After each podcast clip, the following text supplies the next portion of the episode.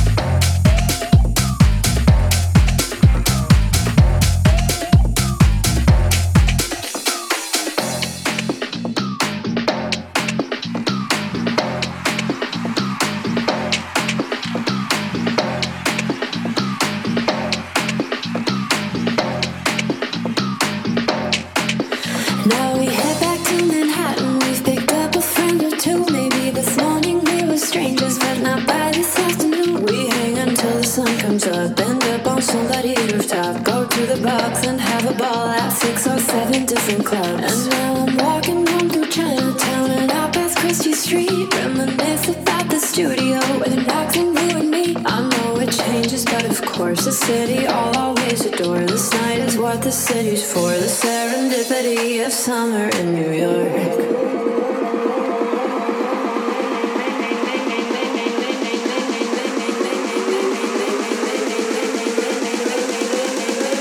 da da da da da da da da da da da da da